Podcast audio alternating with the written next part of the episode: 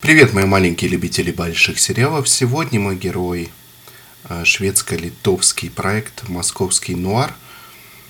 Э, в таких случаях, когда э, фильмы или сериалы про Россию снимают иностранцы, всегда ищут люди в них клюкву, несоответствие и, конечно же, находят. А в этом сериале тоже можно найти немало подобных несоответствий, хотя на самом деле их, конечно, меньше, чем бывает обычно. Ну, все же братья-литовцы постарались, хотя э, на самом деле есть вещи, которые непонятно как воспринимать. То ли как ошибки, то ли как троллинг такой тонкий э, литовских товарищей. Например, у э, писателя, ну, такого графомана, в общем-то, стоят э, на полке книги э, русских писателей, и если присутствие Пушкина, Толстого не вызывает сомнений, то присутствие Горького, ну, такое себе, и рядом с ними книги Ульянова, эм, то ли действительно они себе именно так представляют набор традиционный российского интеллигента, то ли это был, повторюсь, такой троллинг. Но все же я забегаю вперед. Итак, о чем сериал «Московский нуар»? Э, сериал о шведском бизнесмене, представителе такого инвестиционного банка, который занимается тем, что покупает и продает акции, ну, в общем-то, не для себя. То есть они организуют сделки, слияния и зарабатывают на этом деньги. Решили они делать это и в России – Здорово, что показана Россия времен скорее конца накопления первоначального капитала, то есть таких олигархических времен, не совсем 92 год. И здорово, что главный герой э, Том показан нам не только сходящим с самолета и испытывающим некоторый культурный шок. Культурный шок он, конечно, все еще испытывает, и я это могу понять, поскольку для шведа, хотя вроде бы обе страны северные, все же это очень очень сложно, очень непонятно, да, здесь нет такой разницы Швеции и Норвегия, и, конечно, в сравнении с жизнью, в этом именно случае ее нет.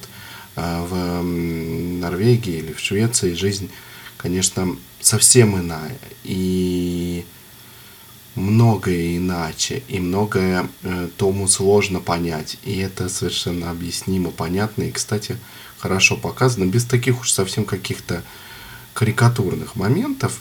Он, во-первых, всюду говорит по-русски, он живет в России уже пять лет, к тому времени, как мы встречаемся, так сказать, с ним на экране. Да, он уже представляет себе примерно, да, как и что здесь устроено в жизни и бизнесе, но Россия не перестает его удивлять. И не всегда, как мы понимаем, а в хорошем смысле. Вообще эта тема сейчас в России табуирована, тема 90-х годов. Их как бы окрестили лихими и на том успокоились.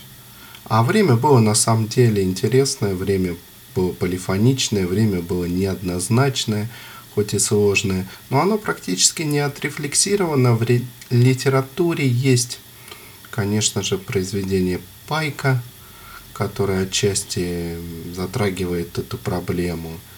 Э, Все творчество Алексея Иванова, по-моему, просто не дотягивает, уж простите меня, по масштабу личности самого писателя.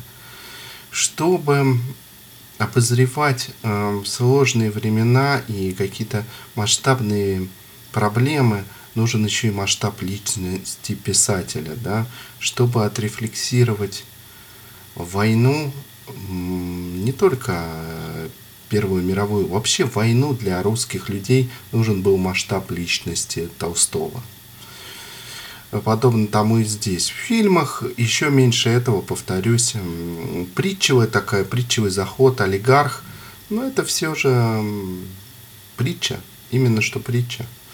А, практически не отрефлексировано это, и не знак ли это тяжелых времен, и не знак ли это чего-то такого, что мы уже хорошо помним, когда книги, лучшие книги о России, о Советском Союзе писались за пределами Советского Союза. Ну, тогда их в основном писали диссиденты, конечно, но все равно самые правдивые, самые интересные книги, самые похожие на правду фильмы о Советском Союзе э, писали, снимали, делали за пределами страны э, бывшие ее представители, бывшие ее граждане, скажем так. Потому что э, дома они по тем или иным причинам не могли этого сделать, и дома они были не нужны с таким искусством.